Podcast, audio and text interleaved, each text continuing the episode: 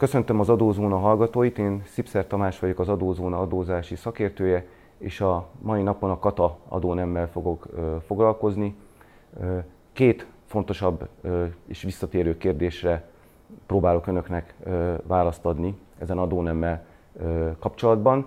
Mindkét kérdés a kata hatája alól való kikerüléssel lesz kapcsolatban. Az első kérdés e tekintetben, hogy kivehető-e, és ez tényleg egy visszatérő kérdés, hogy vajon kivehető-e adómentes osztalékként az áttérés utáni nyitó mérlegben szereplő eredménytartalék. Ez a kérdés tehát, ennek a kérdésnek a hátteréhez azért azt tényleg tudni kell, hogy amikor egy gazdasági társaság, például egy betéti társaság elhagyja a kata adózási formát, és áttér akár a társasági, akár a társasági adó, akár a kisvállalati adó hatája alá, akkor mindenféleképpen vissza fog térni, vagy át fog térni a számviteli törvény hatája alá. És sajnos a számviteli törvény e, e tekintetben egy nyitómérleg készítési kötelezettséget ír elő. És ebben a nyitómérlegben egyrészt az eszközöket piaci értékükön, a kötelezettségeket a ténylegesen valóságban fizetendő összegükben kell felvenni, és itt jön a lényeg, a saját tőkét pedig a kettő különbözeteként kell kimutatni. Ennyit mond a számviteli törvény, tehát meg, meglehetősen mondjuk így nyúlfaraknyi szövegrész foglalkozik ezzel a kérdéssel. A saját tőkében nyilvánvalóan szerepelni fog nekünk egy nyitó eredménytartalék. Na már most, hogyha ez az eredménytartalék pozitív összegű, akkor tulajdonképpen osztalékfizetés forrásaként ö, funkcionálhat. És itt jön be kérdésként, hogy ez a nyitott, ez a nyitó eredménytartalék ténylegesen kifizethető-e a tagoknak adómentesen osztalékként. Most erre a katatörvény azt mondja, hogy főszabályként, itt nagyon szeretném hangsúlyozni, tehát főszabályként ezt, a, ezt az eredménytartalék összeget Persze nem így szó szerint mondja ki, hogy ezt az eredménytartalék összeget, hanem azt mondja ki, hogy ez a saját tőke összeg, ez tulajdonképpen a tagok által az adózott jövedelmükből befektetett összegnek minősül, ami hát emberi nyelvre lefordítva azt jelenti, hogy tulajdonképpen, mivel már adózott jövedelemről van szó, így ez adómentesen vehető ki.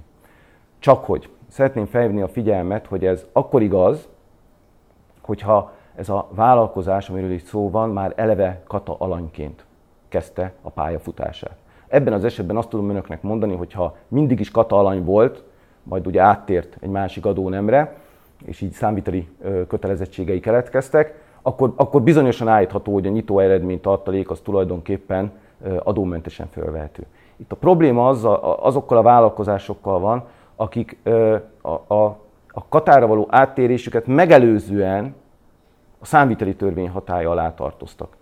Na most itt ugye van egy szabály, hogy amikor egy vállalkozás áttér a kata hatája alá, tehát volt neki előélete, a katát megelőzően is, akkor ugye, ha visszaemlékeznek, szükséges kiszámolniuk az osztalékot kiváltó adót. És tudjuk jól, hogy ez az osztalékot kiváltó adó, ez gyakorlatilag nem más, mint a, a vállalkozás eredménytartalékának, illetve az osztalékra jóváhagyott összegnek és az adózott eredménynek az összege csökkentve, csökkentve az áttéréskor a vállalkozás tulajdonában tartott immateriális javak és tárgyi eszközök könyv értékével. Na már most egy ilyen vállalkozásnak tulajdonképpen vissza kell keresnie ezt az összeget, ezt az osztalékot kiváltó adónak az alapjánál figyelembe vett összeget, mégpedig ezeket a bizonyos tárgyi eszköz, immateriális javak nettó értékét, amelyek az akkori mérlegben szerepeltek. Ez, ez sokszor nem egyszerű, hiszen sok-sok évre kell visszamenni. És nagyon fontos és nagyon lényeges, hogy ez a vállalkozás csak azt az eredménytartalékot tudja kivenni adómentesen, amely meghaladja ezeknek a tárgyi eszközöknek és immateriális javaknak az akkori nettó értékét. Tehát elég bonyolult a szabályozás, tehát nem lehet azt mondani teljes mértékben, hogy az adómentesen kivehető, de ez, ez a szabályozásnak a lényege.